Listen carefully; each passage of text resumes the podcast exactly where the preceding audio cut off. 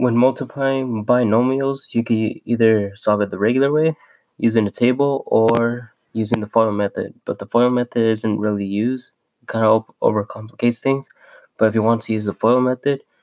you have to find the sum of the products of the first terms, the outer terms, the inner terms, and the last terms. When using the table, like for example, finding two x minus three times x plus five, you put the two x minus three at the top, and at the left you put x plus five, and then from there you multiply the x to the two x, which gets you two x squared, x to negative three, negative three x, and then you multiply the five to the two x, which gives you ten x, and the five to the negative three, which gives you negative fifteen. And you combine like combine like terms, and like any other polynomials, you have to write it write it in standard form, so it'll be two x squared plus seven x minus fifteen as your final answer. So, and when multiplying a binomial and a trinomial,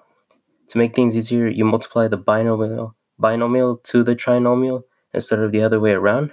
So for example, finding x plus five times x squared minus three x minus two,